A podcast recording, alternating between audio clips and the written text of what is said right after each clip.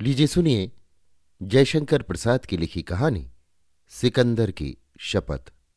वाचन समीर गोस्वामी का है।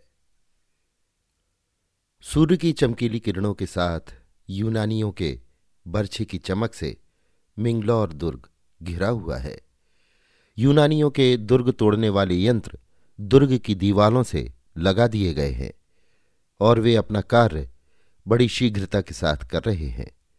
दुर्ग की दीवाल का एक हिस्सा टूटा और यूनानियों की सेना उसी भग्न मार्ग से जयनाद करती हुई घुसने लगी, पर वो उसी समय पहाड़ से टकराए हुए समुद्र की तरह फिरा दी गई और भारतीय युवक वीरों की सेना उनका पीछा करती हुई दिखाई पड़ने लगी। सिकंदर उनके प्रचंड अस्त्राघात को रोकता पीछे हटने लगा।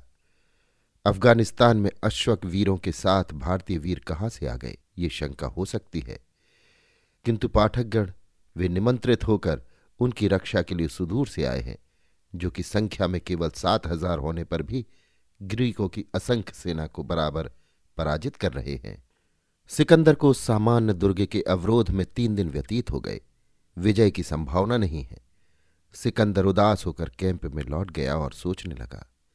सोचने की बात ही है, गाजा और परसी पुलिस आदि के विजेता को अफ़गानिस्तान के छोटे से दुर्ग के जीतने में इतना परिश्रम उठाकर भी सफलता मिलती नहीं दिखाई देती। उल्टे कई बार उसे अपमानित होना पड़ा। बैठे बैठे सिकंदर को बहुत देर हो गई। अंधकार फैलकर संसार को छिपाने लगा। जैसे कोई कपटाचारी अपनी मंत्रणा को छिपाता हो।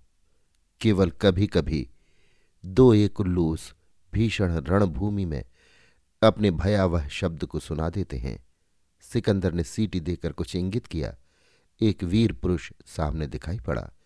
सिकंदर ने उससे कुछ गुप्त बातें की और वो चला गया। अंधकार घनीभूत हो जाने पर सिकंदर भी उसी ओर उठकर चला, जिधर वो पहला सैनिक जा चुका था। दुर्ग के उस भाग में जो टूट चुका था, बहुत शीघ्रता से काम लगा हुआ था, जो बहुत शीघ्र कल की लड़ाई के लिए प्रस्तुत कर दिया गया और सब लोग विश्राम करने के लिए चले गए। केवल एक मनुष्य उसी स्थान पर प्रकाश डालकर कुछ देख रहा है। वो मनुष्य कभी तो खड़ा रहता है और कभी अपनी प्रकाश फैलाने वाली मशाल को लिए दूसरी ओर चला जाता है। उस समय उस घोर अंधकार में उस भयावह दुर्ग की प्रकांड छाया और भी स्पष्ट हो जाती है। उसी छाया में छिपा हुआ सिकंदर खड़ा है। उसके हाथ में धनुष और बाण है। उसके सब अस्त्र उसके पास हैं। उसका मुख यदि कोई इस समय प्रकाश में देखता तो अवश्य कहता कि ये कोई बड़ी भयानक बात सोच रहा है, क्योंकि उसका सुंदर मुखमंडल इस समय विचित्र भावों से भरा है। अकस्मात उसके मुख से एक प्रसन्नता का चीतकार निकल पड़ा, जिसे उसने बहुत व्यग्र होकर छिपाया। समीप की झाड़ी से एक दूसरा मनुष्य निकल पड़ा, जिसने आकर सिकंदर से कहा, देर न कीजिए, क्योंकि ये वही है। सिकंदर ने धनुष को ठीक करके एक विस्मय बाण उस पर छोड़ा और उसे उसी दुर्ग पर टहलते हुए मनुष्य की ओर लक्ष्य करके छोड़ा। लक्ष्य ठीक था। वो मनुष्य लुढ़क कर नीचे आ रहा। सिकंदर और उसके साथी ने झट जाकर उसे उठा लिया, किंतु उसके चीतकार से दुर्ग पर का एक प्रहरी झुककर देखने लगा। उसने प्रकाश डालकर पूछा, कौन है? उत्तर मिला मैं दुर्ग से नीचे गिर पड़ा हूँ। प्रहरी ने कहा, घबराइए मत, मैं डोरी लटकाता हूँ। डोरी बहुत जल्द लटका दी गई। अफगान वेशधारी सिकंदर उसके सहारे ऊपर चढ़ गया।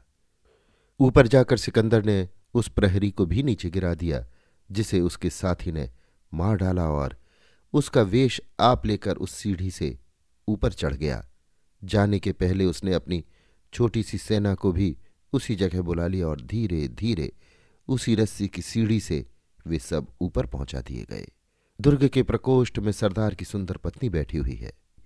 मद्रा विलोल दृष्टि से कभी दर्पण में अपना सुंदर मुख और कभी अपने नवीन, नील वसन को देख रही है।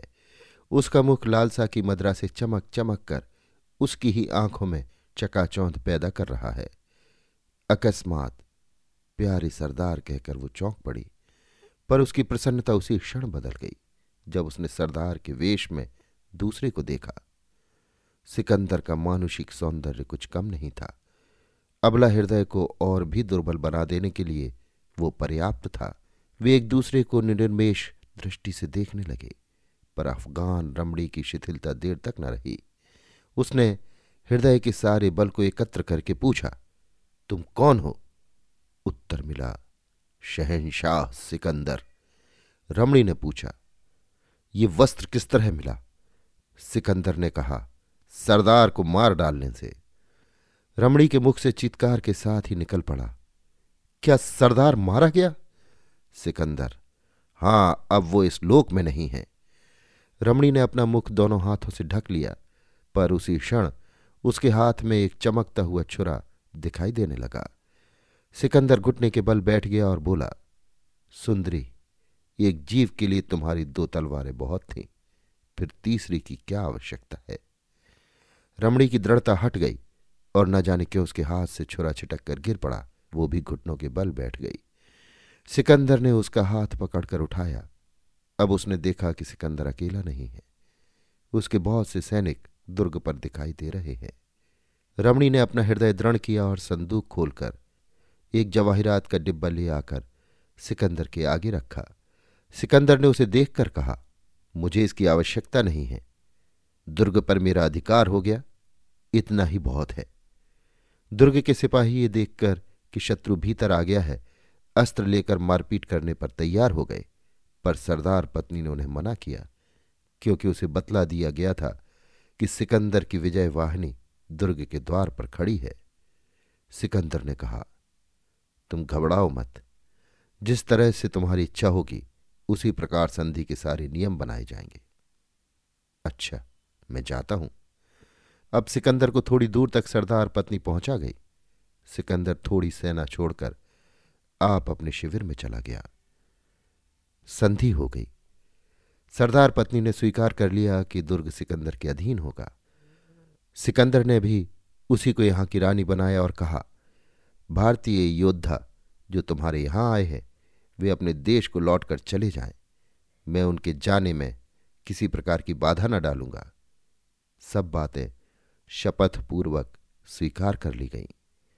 राजपूत वीर अपने परिवार के साथ उस दुर्ग से निकल पड़े। स्वदेश की ओर चलने के लिए तैयार हुए। दुर्ग के समीप ही एक पहाड़ी पर उन्होंने अपना डेरा जमाया और भोजन करने का प्रबंध करने लगे। भारतीय रमणियाँ जब अपने प्यारे पुत्रों और पतियों के लिए भोजन प्रस्तुत कर रही थीं तो उनमें उस अफगान रमणी के बारे में बहुत बातें हो रही थीं और वे सब उसे बड़ी घृणा की दृष्टि से देखने लगी, क्योंकि उसने एक पति हत्याकारी को आत्मसमर्पण कर दिया था।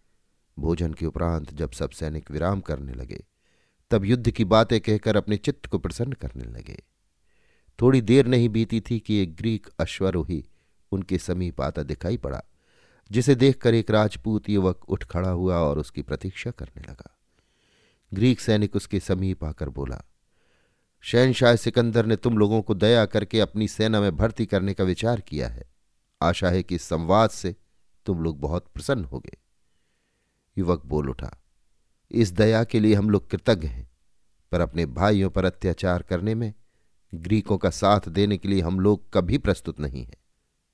ग्रीक तुम्हें प्रस्तुत होना चाहिए, क्योंकि शहनशाह सिकंदर की आज्ञा है। युवक, नहीं महाशय, क्षमा कीजिए।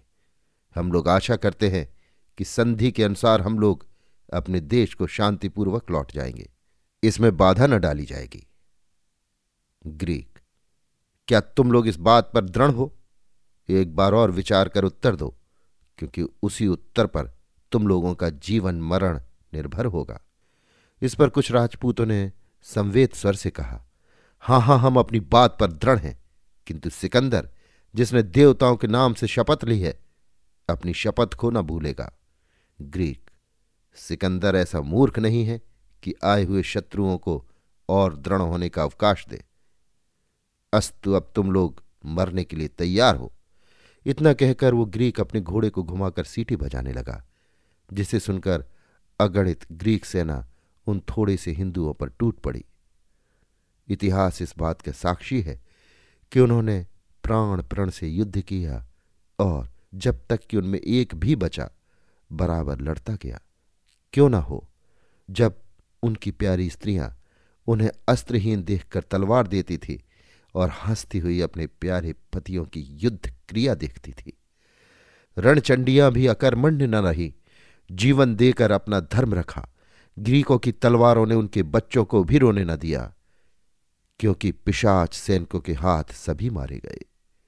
अज्ञात स्थान में निराश्रय होकर उन सब वीरों ने प्राण दिए।